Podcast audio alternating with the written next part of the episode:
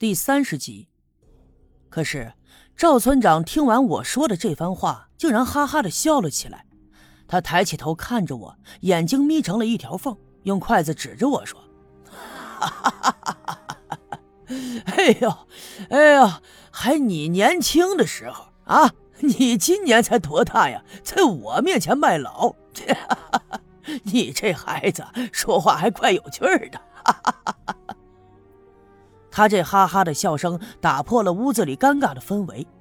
见他没有再心生质疑，我心里多少松弛了下来。于是举起杯敬了他。他仿佛十分高兴的样子，还端起酒杯跟我碰了一下，一仰头就把杯里的酒一口给干了。还没等我缓过神来，他拿起一旁的酒瓶又给自己倒满，收起刚才的笑容，端起酒杯，一脸严肃的对我说。小叶呀，今儿个我找你喝酒，是有个事儿要跟你商量。看他如此的严肃，我赶紧放下酒杯就问：“村长，有啥事儿您就直说，我能照办的绝对照办，这谈不上商量俩字儿。”哼，那就好，那就好。赵村长又把酒杯放在嘴边抿了一口，微微的叹了口气说：“哎。”咱们村部往南那小树林边上那个院子呀，以前是个学校。前几年呢，有两个知识青年就住在咱村那学校里头，没事的时候呀，就带着那些娃子们读书识字后来他们都回城去了，那些娃子也就没人管了。时间长了，那房子也都塌了。我上次去县里呀。打算跟政府申请申请，给咱弄个老师来，把咱的学校呢再开起来。可是啊，咱们村不大，一共才那么几个娃子。县里说不值当弄个学校，建议咱们呢就把孩子弄到县城去。县城里有寄宿的学校，在那儿吃，在那儿住，在那儿学。可是呢，我就琢磨着呀，咱村里这些人啊。那都是脸朝黄土背朝天，地里头刨食的人，谁家里头也没那个闲钱送孩子去那么远的地方读书，所以啊，那几个孩子就识了那么些字儿以后，也就断了条了。我寻思，小叶呀，你这孩子识文断字的，一看就有文化啊，这村里的庄稼活啊，你也干不了。呃，村部的院子里正好有几间闲房子，不如给你腾出来两间，弄一个班让那些孩子呢也能跟着你学点文化，识点字儿。呃，你看呢？我万万没想到赵村长会说出这么一番话来。其实，在之前的时候，尤其是那天我被冤枉了，赵村长不肯给我作证的时候。我总觉得呀，这老头的城府极深，他心里头一定隐藏着什么秘密，所以我对他的印象其实呢不算好，心里头也一直藏着防备。可是听他说出这么一番话的时候，我对他的印象一下子彻底的改变了。看着眼前这老头，他的鬓角已经斑白，甚至可以想象得到。他在刘家镇的几十年来，一直为了村里的人而操劳着，费尽了心力。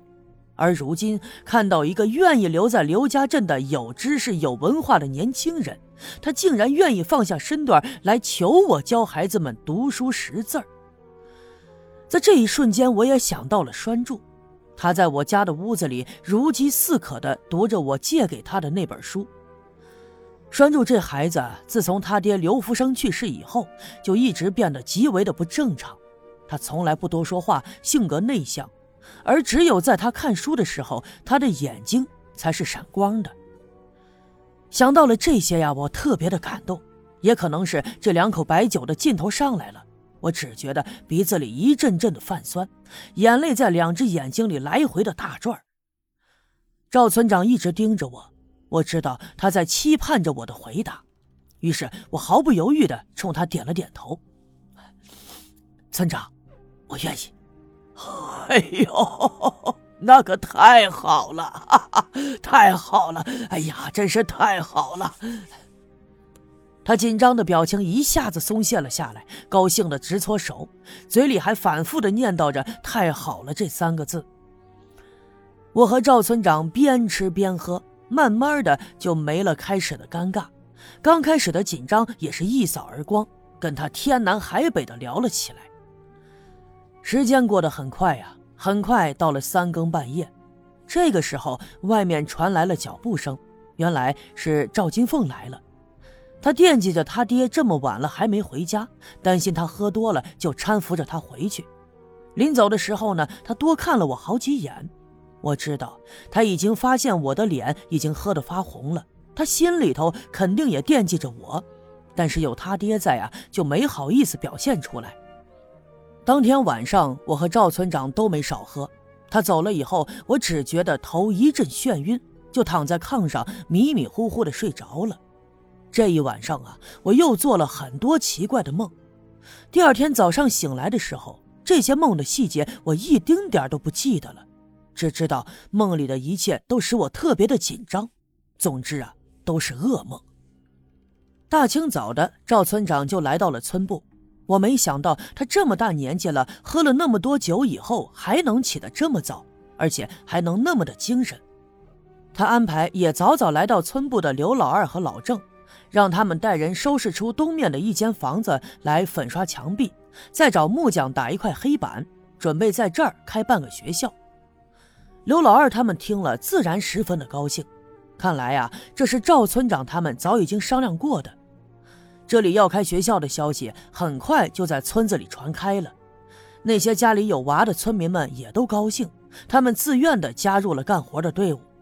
于是啊，村部里再一次的热闹了起来。到底是人多力量大，太阳刚刚往西偏去的时候，这间屋子基本上就收拾完了。不过呀，想让学校正式的开始上课，需要准备的东西呢还有很多，最重要的就是课本了。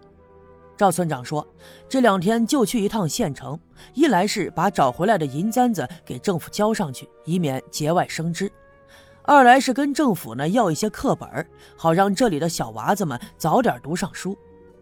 很快，太阳就爬上了西面的山头，慵懒的一翻身便滚落了下去，把一抹通红的余晖洒在了天空上。于是，整个刘家镇便被染得火红。这个时候，从西北面的山坡中间的那条大路上走来了一辆毛驴车，车上坐的是刘耀宗。他昨天出去到西北的村子寻医了，从车上跳下来以后，人们发现他这脸色好了很多。想必啊，是那大夫给他出了奇妙的方子，把他的怪病给治好了。他并没有先回家，而是来到了村部，找到了赵村长。见了村长以后，开口就说，打算在刘家镇南北坡的那个山上栽上一百零八棵树，而且这活呀还要自己亲自的干，不用别人帮忙。说是寻医的时候，大仙告诉他了，之所以他犯了这样的怪病。那是因为他上辈子是个伐木的工人，曾经亲手砍掉了一片树林，所以这一辈子呢就要遭受惩罚。只有栽种一百零八棵树，才能得到天神的宽恕，这病才能彻底的好了。他说的是神乎其神的，可是呢，赵村长琢磨着，不管他说的是真是假，栽树这一定是一件好事儿。反正呢，刘家镇南面山上的松树并不稠密。而且有很大的一片都是光秃秃的，那也就答应了他了。刘玉梅见自己男人的病有了医治的方法，那也十分高兴。当天晚上的时候，就在家里做了几道菜，把下队的白胜利也请了来，让他陪着刘耀宗，就喝了不少的酒。那么，不管刘耀宗此行寻医的事儿到底是真是假，可是说来也奇怪。当天晚上，他再也没有像之前那样满院子的大喊大叫。左邻右舍的邻居们都寻思着，这肯定是遇上了高人了。于是人们又开始议论纷纷。刘耀宗原来犯病的时候，这赵六姑都没能给看好。